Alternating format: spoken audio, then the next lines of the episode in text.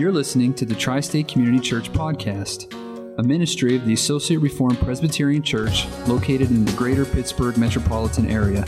For more information, including service times, please visit us at facebook.com forward slash Tri State Reformed Church. You know, Genesis 21 in its entirety. The Lord visited Sarah as he had said, and the Lord did to Sarah as he had promised. And Sarah conceived and bore Abraham a son in his old age at the time of which God had spoken to him. Abraham called the name of his son who was born to him, whom Sarah bore him, Isaac. And Abraham circumcised his son Isaac when he was eight days old, as God had commanded him.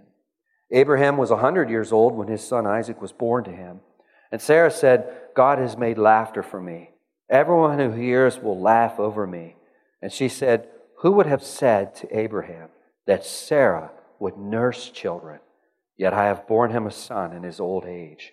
And the child grew and was weaned, and Abraham made a great feast on the day that Isaac was weaned. But Sarah saw the son of Hagar, the Egyptian, whom she had borne to Abraham, laughing. So she said to Abraham, Cast out this slave woman with her son, for the son of this slave woman shall not be heir with my son Isaac.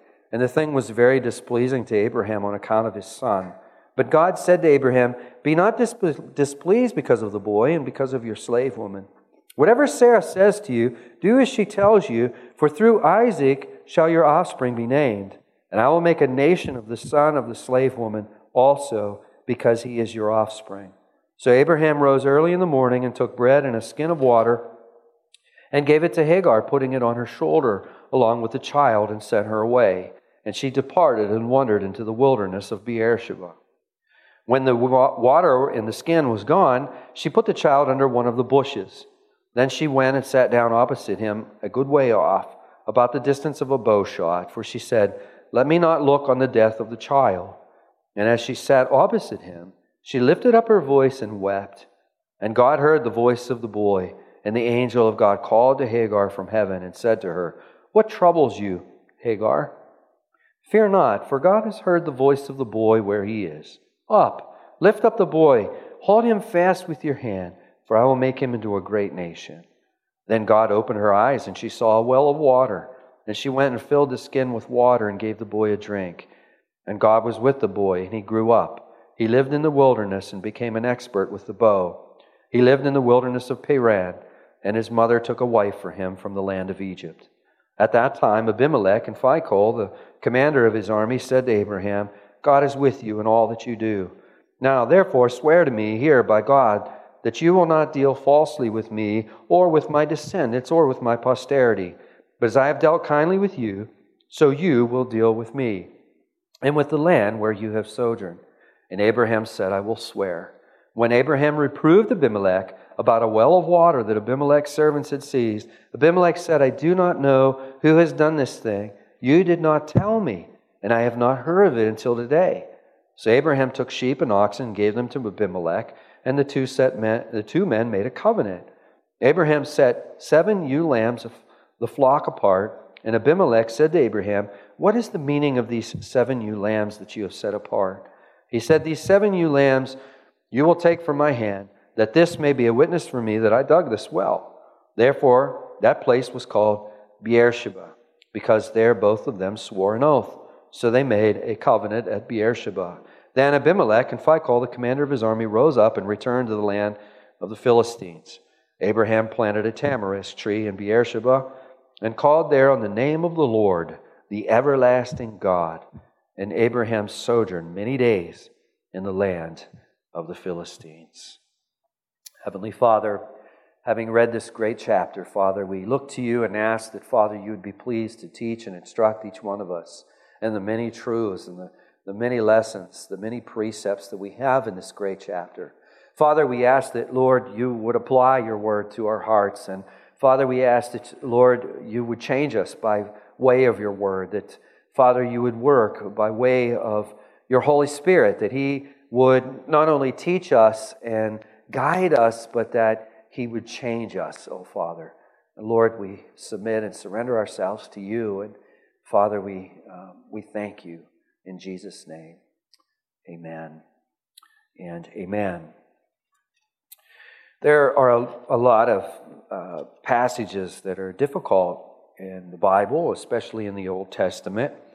And as we've been studying through Genesis, there's one uh, fact that I've been trying to, uh, uh, that I've been making over and over again is that when we come to a difficult passage, a dark passage, if you will, uh, grace is always nearby. You've heard me say that over and over again. And of course, uh, I can't think of too many passages that are darker than Genesis 19 um, in Scripture. There's Judges 19. Uh, some of you, if you're familiar with Judges, uh, Judges 19 is, is in there, certainly in the list. Uh, and there are, there are many stories that make us scratch our head, and, and, and, and we think to ourselves, what is, what is up with this? Uh, and one of the points that I've wanted to make about, about our study in the Old Testament is that when we come to these dark passages, light is always nearby. And Genesis 19 being as dark as it is, and then Genesis 20, here we find Abraham struggling. Uh, we, we, we just find him off his game in, in Genesis 20. But when we get to Genesis 21, especially verses 1 through 7, oh, there's light. Uh, this is just an, it, it's, it's just, as we're going to see, if you haven't seen already for yourself, this is just an incredibly bright, incredibly bright passage, uh, full of light and full of joy. I think that if, for those of you who like to take notes and make notes, I think that we could summarize chapter 21 really with one word. I like, in my mind, to try to do this from time to time. It helps me uh, really wrap my mind around okay, what is the Holy Spirit doing with this chapter. How is this chapter contributing to the overall message of salvation? Uh, it helps me put a peg in my own mind that I can wrap things over. And I think that um, the word fulfillment uh, or fulfill would be a good word, single word to describe Genesis 21, as long as we qualify the word fulfillment, as long as we understand that this is only partially fulfilled. Obviously, all of these things point to Jesus. So this isn't a complete fulfillment. But if we understand that um, with the word fulfill, that it's partial fulfillment, I think it's a good way. I think it's a good peg to put in our minds here of uh, a one word summary of, of Genesis 21. If we look, if we begin with verse 1, uh, and I'm happy that we've read this a couple of times this morning because uh, verses 1 and 2 really say so very much. Notice there, verse 1 says, The Lord visited Sarah as he had said. The Lord did to Sarah as he had promised.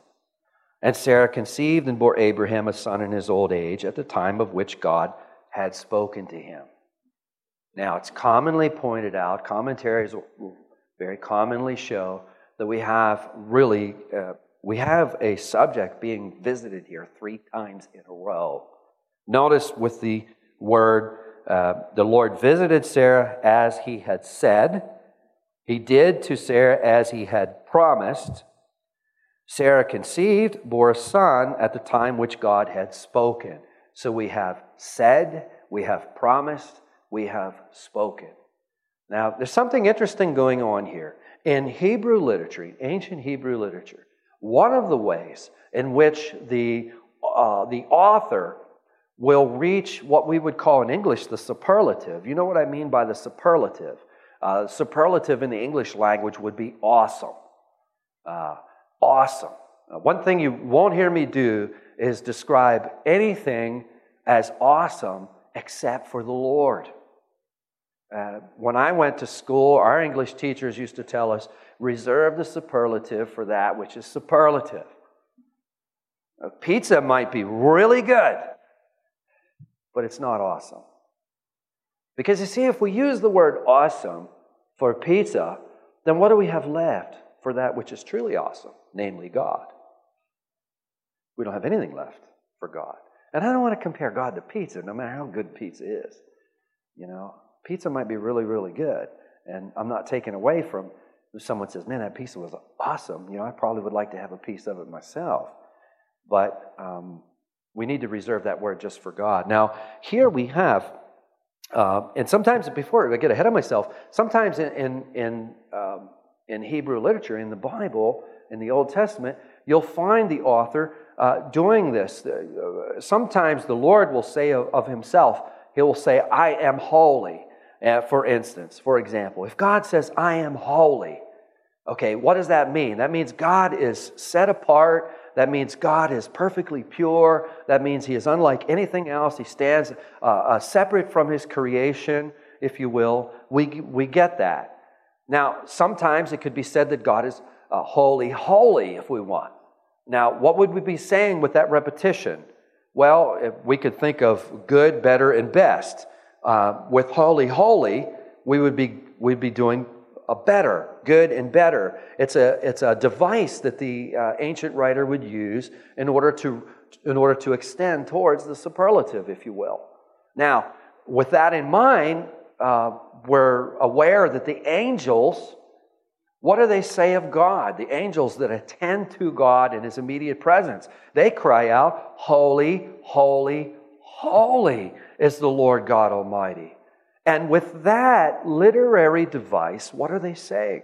They're saying you're awesome. They're saying you're awesome. And I'm laboring at this because I think there's a little bit of this going on in verses 1 to 2. It could have just written, The Lord visited Sarah as he had said, and the Lord did to Sarah. She conceived a son, and um, uh, uh, to Abraham in his old age. And we would get that. Now, when the biblical author writes, they don't ramble on like preachers sometimes do. There's always a certain conciseness. It's always amazing to me how some of these narratives can be said so well with so few words. So when we have these extra words here, and in our text we have a couple places where there seems to be extra words. This is not the biblical author. Moses is not just rambling on here. Under the inspiration of the Holy Spirit, he is emphasizing something for us. What is he emphasizing? He is emphasizing this that the Lord visited Sarah as he had said, he did to Sarah as he had promised, and Sarah conceived at the time in which God had spoken. Said, promised, spoken. Now, what's that telling us? Telling us that God is faithful in keeping his promises. That's what it's saying. And this is where this idea of fulfillment is coming from. God had made these promises, He'd made very specific promises to Abraham and Sarah. And here God has made good on those promises. There's another word before we move on that I want to point out to you. And in fact, I'll confess this word, this word visited is the one that really kind of captured my attention. So much so that as of Friday morning of this week, I hadn't really studied anything else in this whole chapter except for visited. And I thought to myself, Rick, you really need to push the gas pedal down here because there's 34 verses. And unless you're going to preach and announce your text as, okay, this morning our text, turn in, in uh, Genesis 21, and this morning's text is visited. unless you're going to do that, then you really need to, to, to get going here. Um, but the reason this word visited so captured my attention, uh, uh, look, look how it reads The Lord visited Sarah. Now, the, the reader of the Old and New Testament will recognize that that word comes up from time to time, doesn't it? This word visited. In fact, without taking a lot of time on it, um, if you keep your place in Genesis 21, if you turn to Genesis 50, the very last chapter of Genesis, and in this chapter, uh, we really find Joseph. You know, the, the, the, the patriarchs are in Egypt, and Joseph really is making one of his last requests before he, before he dies. And in verse 24, Joseph says to his brothers, I am about to die, but God will what? He will visit you. See that? And he will bring you up out of this land to the land that he swore to Abraham, to Isaac, and to Jacob. Then Joseph made the sons of Israel swear, saying, God will surely what? He'll visit you, and you shall carry up my bones from here. Now, the Reformation Study Bible has a note in regards to the Hebrew verb, which is translated visit in this text. And it reads this way it says that it denotes a divine encounter that will change one's fortunes for good or ill. For good or ill. Here it's a divine encounter. Now, with that in mind, um, I, I invite you to turn to Luke, to Luke's gospel, just for a moment. Let's just make a couple connections before we move on in Genesis 21. If you turn to Luke's gospel, chapter 1, Luke chapter 1, and the, the, the context of the text I have in mind here is Zechariah's prophecy. Zechariah's, uh, Zechariah and Elizabeth are barren. And they're not able to have children, obviously. And uh, Gabriel comes to Zechariah and says, "Okay, you know, Elizabeth's going to, you're going to, she's going to conceive and have a child, and um, you're to call him John. And and John is has just been born.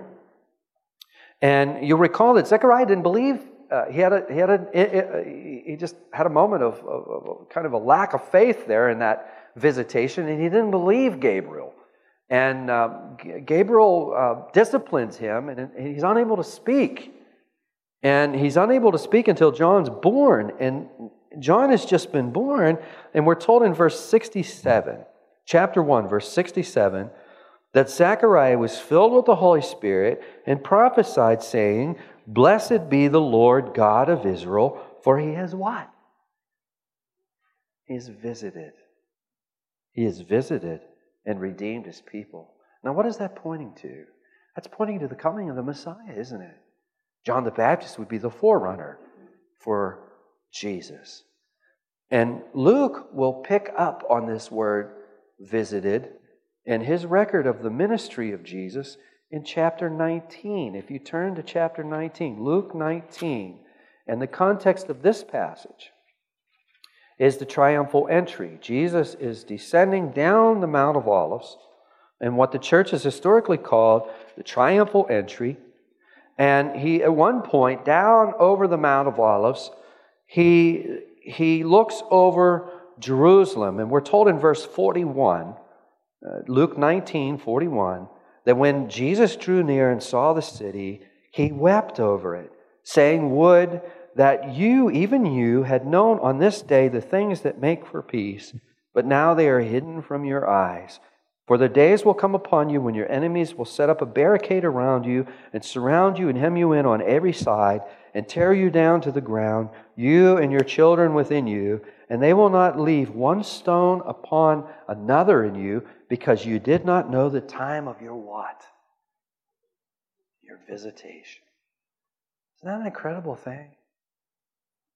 That's why I say, back to Genesis 21. We can, we can, we can summarize this chapter with the word fulfillment as long as we understand it's partial. It's a partial fulfillment. Here we are told that the Lord visited Sarah as he had said. The Lord did to Sarah as he had promised. Sarah conceived at the time in which God had spoken. Had the Lord not visited Sarah, there would be no Isaac. And that leads to, if we want to put a title on all this, if you want to put a title on this message, you want to put a title on this chapter, I would, I would entitle it, It's All of God. It's all of God because that is what's being made so abundantly clear in all three scenes that we have in this chapter is that it is all of God. Had God not visited Sarah, there would be no Isaac. Now, there are a few other threads in this chapter that are important for us to take notice. In, in uh, verse 3, Genesis 21, verse 3, Abraham calls the name of his son who was born to him, whom Sarah bore him. Notice the repetition again there? There's repetition there. I mean, you could get rid of the phrase, whom Sarah bore him, you could get rid of that, and we would, it would still be very clear to us uh, what's going on. Again, Moses is emphasizing that the child would be born to Sarah because God has emphasized that over and over again through the course of this. Genesis 17, Genesis 18. No, your wife, Sarah, you know, your wife Sarai, she shall be Sarah, and she's going to bear a son. She is going to bear the children, uh, the child of promise, if you will. And here Moses, the author of Genesis, is reiterating that. He's emphasizing that. But back to the point here Abraham called the name of his son who was born to him Isaac.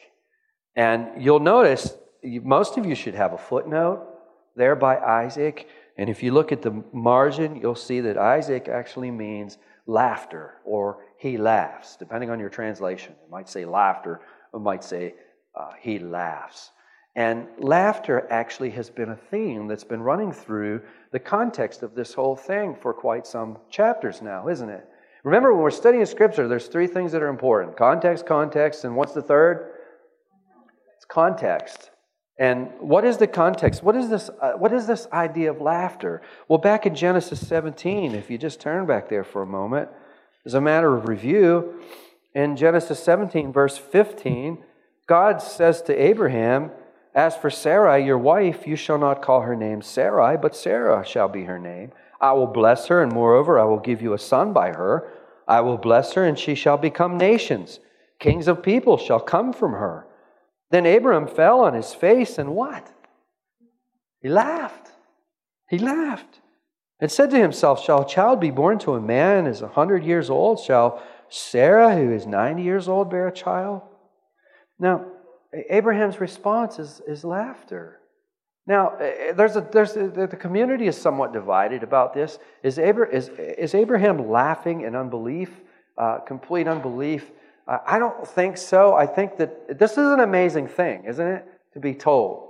I mean, uh, this is an amazing thing. Uh, Abraham, you know, 100 years old, his wife, Sarah, uh, 90 years old, she's going to conceive and have a child uh, he could just be going, oh man, uh, you know, he could just be just shaking his head and going, I just, just don't. Boy, this is this is just and and laughing to himself. I think that's the best construction we can put on it. There does seem to be kind of a half, maybe kind of a half doubt here because in eight, verse 18 he says, Oh, that Ishmael might live. He's looking to Ishmael. There seems to be some confusion in his part, but he's not, he doesn't seem, he doesn't appear to be rebuked Whereas when we get to Genesis 18, the Lord appears to, to Abraham there, and he says to Abraham, Where's Sarah, your wife, in verse 9? And Abraham responds, She's in the tent. And then the Lord reiterates his promise in verse 10. And he says, I will surely return to you about this time next year, and Sarah, your wife, shall have a son. And here in the meantime, we see in verse 10 that Sarah's listening at the tent door behind him. And then in verse 12, Sarah's response is what? It's a response of laughter. She laughed to herself, saying, After I'm worn out and my Lord is old, shall I have pleasure? Now, the Lord doesn't let this one go. This appears to be a laughter, really, of like, okay, a laughter of, of unbelief. The Lord says, Why did Sarah laugh? And say, Shall I indeed bear a child now that I'm old? Is anything too hard for the Lord? At the appointed time, I will return to you about this time next year, and Sarah shall have a son. Of course, Sarah's afraid and she denies it and says, I did not laugh. But the Lord says, No, but you did laugh. There, the word laughter. Uh, the ball of laughter here is bouncing around quite a bit, isn't it? And uh, uh, Isaac is to be named. Uh, he's given a name that means he laughs. It's almost uh, perhaps the Lord is saying, okay, you guys want to laugh? All right, you're going to call him. You're going to call him. He laughs. That's going to be his name. And then when we get to chapter 21, uh, God makes good on his promise. Sarah conceives, she bears a child. Abraham is very quick to follow the commandments of the Lord. He names the child uh, Isaac, just as he had been commanded. In verse 4, he circumcises his son as he was commanded in Genesis 17. All males in your house, eight days and older, are to receive the sacrament of circumcision. He circumcises him. Uh, Moses reiterate, reiterates the age, the age of these two, Abraham and Isaac, are, are constantly being, uh, we're being reminded that they're elderly. He's 100 years old when Isaac was born to him. And now look at verse 6 and verse 7. This is the high point of chapter 21. Sarah said, God has made laughter for me. Now, the jury perhaps could be out on exactly what Abraham's laughter is all about in Genesis 17. We can conclude that Sarah's laughter in Genesis 18 is a laughter of, of unbelief. But the laughter of, Gen- of Genesis 21 6 and Genesis 21 7 is a holy, heavenly, joyous laughter. And I invite you to meditate on this passage 1 through 7, 21 1 through 7. I, as you prayerfully meditate on this, your heart will actually be filled with this, with this joy. This is, uh, this is a high point. As I've meditated on verses 6 and 7, I just keep thinking of, of music. I just keep thinking of these, of these of, of a major key, sweeping arpeggios in a major key. As, as this, as, as we can imagine Sarah holding uh, Isaac. She's waited 25 years for him, and she's holding him, and she's holding him in her arms, and she's just, she's just laughing. I, I found myself doing that actually on the night of my graduation of seminary. Um, I, I had the privilege of speaking for our class that night, and I was a little bit nervous because this was a big auditorium. It was packed with people. You couldn't get a seat in that place. And, you know, we had a number of speakers. and One of them was Derek Thomas. There was a number of speakers. I'm like, oh, I gotta, I would have just rather just sat. But the whole, the whole, um, uh, the whole thing of going through seminary, going through all of that, um, passing those exams, getting through all of that, and finally getting to a place where, wow, you know, we're going to graduate tonight. Tomorrow, I don't have assignments due. I don't have to memorize any more Hebrew. I, am you know, it, it's over. And I was laughing. I remember uh, Dr. Pruteau it's making a comment. Said, "All Rick wants to do tonight is laugh." I couldn't control it. I was just laughing. What was I laughing? It was just the joy of the moment. But it pales in comparison to the laughter that we see in verses six and seven here where truly Sarah is holding this child at 90 years of age. And she's looking at this child, and, and, all she can see is the God has really, truly visited me. And uh, she's just full of joy. And she says in verse 7, Who would have said? Well, in verse 6, she says, Everyone who hears will laugh over me. And in verse 7, she said, Who would have said to Abraham that Sarah would nurse children? Yet I have borne him a son in his old age. You see, there, it's just one of the high points, actually, of Genesis and really of the Old Testament uh, for that matter. Now, as we reach that high point, as we go into the next text, starting with verse 8, it, it, gets, it starts to get a little troubled again. And that's the pilgrimage, isn't it? The earthly pilgrimage that we're on. High point, trouble. High point, trouble. Sometimes trouble trouble, trouble, and more trouble than high point. Um, that's how it goes, isn't it? Well, here we are in verse 8. The child, in between verses 7 and verse 8, about probably two and a half, three years transpire. It's easy to lose sight of that. Uh, two and a half, three years. If we were watching this on TV, the next scene would probably have a caption and have little letters, you know, two years later or three, probably more like three years later. So it's, it's probably closer to three years later. The child grew and at this point is weaned and Abraham, keeping with the culture of his day, has a, he has a great feast on the day that Isaac was weaned. And in verse 9, it says, But Sarah saw the son of Hagar, the Egyptian, whom she had borne to Abraham, laughing. And there's that laughing again. You see, that's one of the threads that's running through this that, that, that we're to see. He's laughing. Okay, well, what's wrong with that? Everybody's laughing. What's wrong with this? Well, this is a different kind of laughter. It's even a different kind of laughter than what we have from Abraham and Sarah in Genesis 17 and 18, respectively. It's a different kind of laughter. This is a laughter um, that is really, some of you may even have a footnote. Um, in the ESV, there's a footnote, and it, it says possibly laughing in mockery. Uh, possibly laughing in mockery. But the Bible is its best interpreter. The Apostle Paul makes it really clear for us what is going on here in, Gen- in Galatians chapter 4, verse 29. The Apostle Paul tells us that Ishmael persecuted Isaac. And Sarah sees this. Sarah sees this. So she says in verse 10 Cast out this slave woman with her son, for the son of this slave woman shall not be heir with my son Isaac. And verse 17 tells, or I'm sorry, uh, be verse 11 tells us that this, the thing was very displeasing to Abraham. And we can understand why. Who is Ishmael? Ishmael's Abraham's son. What do you mean, cast out my son? And this actually begins a, a portion of text where I think we have difficulty. There's tension for us here, isn't there? I mean, what is, what is Sarah? What is Sarah asking Abraham to do? Sarah's asking Abraham really to, to, to, to, to cast off his, his son. And uh, okay, if, if it stops in verse 11, we might write this off as okay, uh, Sarah's just had enough. You know, this whole thing. She suggested it in Genesis 16. Uh, uh Abraham, uh, look, you know, uh, let's help God out and fulfill his promises. Take Hagar uh, as my mistress or my, my maiden as your, uh, as your wife and, and sir children, sir a child to him. And maybe that's how the Lord will fulfill his promise. And they just make a big mess here, don't they?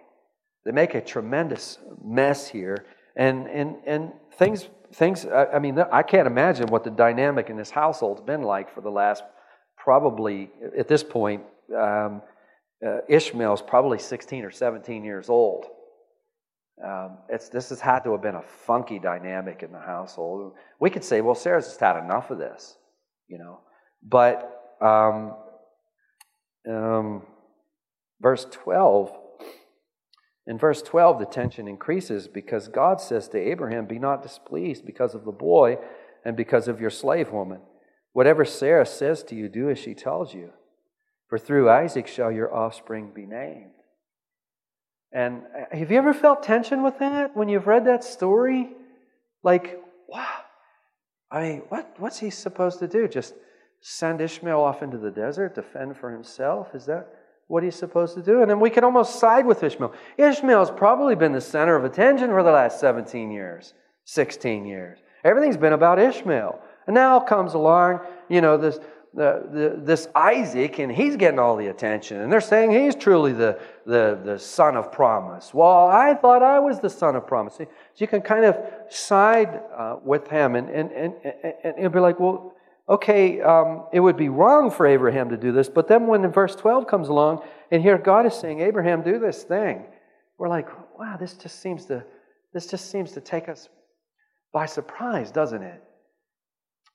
It takes us by surprise only if we understand, I think, two things about this. One is this is not any kind of prescription for us to follow. This is a description of what took place. We get that in our minds. This is not a prescription for stepmoms to get rid of their stepkids. Get, that's, that's not the case here. It's a description of what is taking place here. Um, God, and second thing we need to understand is Abraham is not casting this son off into the desert to fend for himself. God here is promising to Abraham that he is going to take care of Ishmael. You see that in verse 12? God said to Abraham, Be not displeased because of the boy, because of your slave woman. Whatever Sarah says to you, do as she tells you, for through Isaac shall your offspring be named. I'm sorry, it's verse 13. In verse 13, he says, I will make a nation of the son of the slave woman, also because he is your offspring. So you see here, God is promising Abraham that he will take care of Ishmael. And that's really what verses 14 and onward uh, take up. Uh, in verse 14, Abraham rose early in the morning, took bread and a skin of water, and gave it to Hagar, putting it on her shoulder along with the child, and sent her away, and she departed, wandering in the wilderness of Beersheba. And then we have this story where, okay, they run out of water. And Hagar is distraught. And you can kind of put yourself in her shoes. This would be, a, would be an, an awful thing uh, she's distraught and she, she puts the child under a bush in the, in, the, uh, in the desert and she goes off about a bow shot away and she's just crying. And the child is crying. And um, the, an angel of the Lord intervenes in verse 17 and says, What troubles you, Hagar? Fear not, for God has heard the voice of the boy where he is. Up, lift up the boy, hold him fast with your hand, for I will make him into a great nation. Again, the Lord is promising to take care of him. And then in verse 19, God opens her eyes. She sees a well of water. She went and filled the skin with water, gave the boy a drink. And we're told in verse 20 that God was with the boy and he grew up. He lived in the wilderness and became an expert with the bow. So, God here, again, fulfilling his promise. Again, this is all of God, isn't it? It's all of God. And, and, and then perhaps we scratch our head and we think, okay, this thing with Abimelech, how's that fit in here? I think that's a little, a little bit more difficult to figure. You ever wonder, okay, how's this thing with Abimelech's back? You remember Abimelech, king of Gerar, in chapter 20. Uh, and here we're told in verse 22 that Abimelech, and now he's got his, the commander of his army with him, they come to Abraham and, and they say, God is with you in all that you do. Now, therefore, swear to me here by God that you will not deal falsely with me or with my descendants or with my posterity, but as I have dealt kindly with you, you will deal kindly with me and with the land where you have sojourned. And Abraham says, I will swear. What is going on there? There's actually an amazing thing taking place right there. You remember, God has promised to Abraham that he will make him into a great nation. And what is happening? What is happening is a nation is recognizing that Abraham is being made into a nation.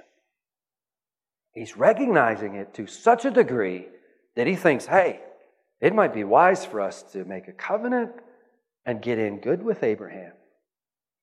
And that's an incredible thing. You see, again, that's what takes me to the conclusion that this chapter is really about fulfillment. God is fulfilling his promises. Abraham and Sarah have been walking for 25 years. They've been pilgrimaging through the Holy Land for 25 years, through all of these struggles. And here the Lord is making good on his promises. Now, with all of this, um, what are we to make all of this? A few things I, I want to share here. The first is the, the first one really came to me last week, actually, when I was preparing for last week's message, and it, it stuck with me. I, you know, back to verses 6 and 7. When Sarah and Abraham are holding Isaac, now that they are holding Isaac, they probably could never have imagined how they could have ever doubted the Lord's faithfulness to his promise. Do you understand what I mean by that? I think that's going to be an experience that each one of us will have when we meet Jesus and we see him with our eyes for the first time. When we see him, I think one of the things that might be going through our minds in that moment is how could we have ever doubted, even for a minute, the salvation that's been offered to us, or any aspect for that matter, when we see him and we see his holiness and we see his beauty and we see his trustworthiness and we see his grandeur and his splendor and his majesty. And when we're beholding that in that moment, how could we? I mean, I think one of the things that's going to be going through our minds how could we have ever have doubted, even for a nanosecond, a single syllable of what he has told us? I think it's going to be joyous. I don't think it's going to be reprimanding in any way. I think, it's, I think we're going to be laughing. I think we're just going to be laughing. I think it's just going to be it's just going to be so full of joy. You know, it's, it's, it's hard to communicate. How do you communicate these things? How do you use English language to communicate this stuff? It's too high. That's why my mind keeps going to music. I think of these sweeping arpeggios, you know, up a major, up and down a major scale. It's just off the, off the ceilings of the cathedral, isn't it? it should fill our hearts with joy. The second thing is the Lord is faithful in keeping his promises. We've already noticed that. We have that emphasized for us in verses 1 and 2. And someone may say, well, that's really obvious. Well, I'll tell you what. Whenever you're having a time where you're beginning to doubt any of God's promises, here's a passage you can come to. Here's a passage. I, I point this to your attention so that you can say, okay, next time I'm doubting, I can go to Genesis 21. And I can say, you know what, Abraham and Sarah, they had their moments, their weak moments of faith. I'm having my weak moments of faith. But here, look, God visited them and made good on his promises after 25 years. And you'll, you'll find that this is a, a comforting thing. And related to it, we see that God's word can and should be trusted with all of our heart, all of our soul, all of our mind, and all of our will. And oftentimes, when we talk about this today, when, when you hear this being talked about, you'll hear people talk about it this way. They'll say, Yeah, it'd be a good idea. You know, listen, if the Bible helps you, if the Bible comforts you, then put your trust and uh, put all of it in, in the Bible. If that's what works for you, that's a wonderful thing. No, no, no, perish that thought. The Bible should be and must be trusted. We don't want to talk that way. It's a sinful thing to doubt the Word of God, is it not? It's not an option for us. When the King has spoken, what do we do? We're to follow. We're to follow. God's Word, here, God is showing us so gracefully, saying, listen, you know, notice it back in verses 1 and 2. The Lord visited Sarah as he had said. The Lord did to Sarah as he had promised. Sarah conceived and bore Abraham a son in his old age at the time which God had spoken. He's showing us so gracefully listen, my word can be trusted. In fact, it must be trusted. You must trust it. Otherwise, you're calling me a liar. Don't do that. Don't do that. Fourthly, the Lord had to delay in giving Isaac in order to show the human impossibility of the promise. We might ask, why is God delaying? Why did he wait 25 years? Because he wants to show the impossibility of this promise. You know, Abraham and Sarah tried to be, they tried to fulfill the promise, didn't they? They tried to fulfill it. And in our flesh, we're always trying to fulfill God's promises. Uh, here we're being instructed not to do that in any kind of way. Abraham tried to, and Sarah tried to fulfill the promise with, with Hagar, and it just made a mess. And this really is why Ishmael had to be cast out. We ask ourselves, why would God cast Ishmael out of Abraham's household? Well, it had to be done because Ishmael is the product of a human will. It's the product of a human, he is the product of a human attempt to try to fulfill God's promises. Now, imagine if God would have allowed Ishmael to remain in Abraham's household, how much confusion that would create for us today in trying to sort out the way of salvation. That would create a massive amount of confusion. In fact, Galatians 4, if you're not familiar with it, read it this afternoon, and you'll see Paul wouldn't even have an argument there. He wouldn't even have an argument there. So it's, it's very important. Salvation is entirely the work of God. And back to my title, it's all of God. God waits until Sarah is 90 before she conceives to show that this is all of God. Fourthly, or fifthly rather, all believers are like Isaac. You know, if you're a if you're a believer, this is a really wonderful thing. In Galatians 4:29, the apostle Paul there tells the believing community whom he's writing to and through them tells us that if you're in Christ Jesus, you are like Isaac in the respect that you are a child of the promise. Now, how does all that work? Some of you maybe are connecting it right away, but let me just say this Isaac is a miracle child, isn't he? There are a number of miracle children in the scriptures. You think of Hannah. We think of, we've just looked at John the Baptist, uh, Zechariah, and Elizabeth. But our minds naturally go to Jesus, don't they? In fact, it's a greater miracle that takes place where Jesus is concerned. You see, this thing's pointing to Jesus. That's why I say fulfillment's a good word as long as it's partial, because this is all pointing to Jesus. Isaac is the child of promise with a lowercase p. And he has this miraculous birth, a miraculous conception, if you will. Jesus is the child of promise with a capital P. And the, the, the miracle is even a greater miracle a virgin birth. Uh, the Lord could be said to use uh, to quicken natural, uh, a natural process between Abraham and Sarah. Whereas with, with Mary, no, the, the Lord overshadows her and she conceives. It's a greater miracle. It's the prom- he is the promised child with a capital P. But here's, here's something that will warm our hearts. if you're in Christ Jesus, you're also a miracle child. The Apostle Paul tells us that. Galatians 4 29. John tells us that when he says in chapter 1 of his gospel in verse 13, he says that all who receive Christ are born not of blood, nor of the will of the flesh, nor the will of man, but of God. So, in other words, just as God visited Sarah and she conceived and bore a son, otherwise there would be no Isaac, God has also visited each one of us and touched our hearts. Otherwise, there would be no belief. Isn't that a tremendous thing? It's, it's amazing. Chapter 21 of Genesis. So much gospel here, isn't there?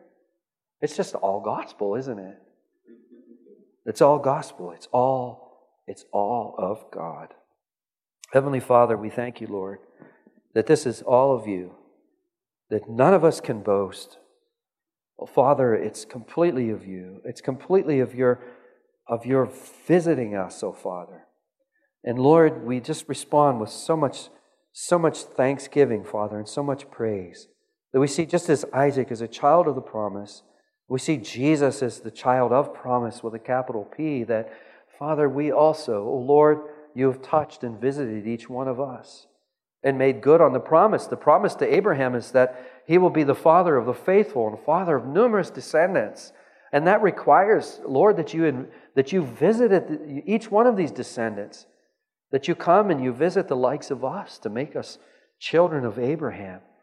Oh, Father, here we see that this whole story is just dripping with the gospel, the good news that you are intervening in the lives of sinners with such great grace, that you are bringing a Savior, that you have ushered in a Savior, that you have brought us a Savior who loved us so much that he would die in our place and satisfy justice in our stead and be raised on the third day, imparting new life to us, that we could be children of the promise. Oh, Father, we thank you and praise you in Jesus' precious name. Amen and amen.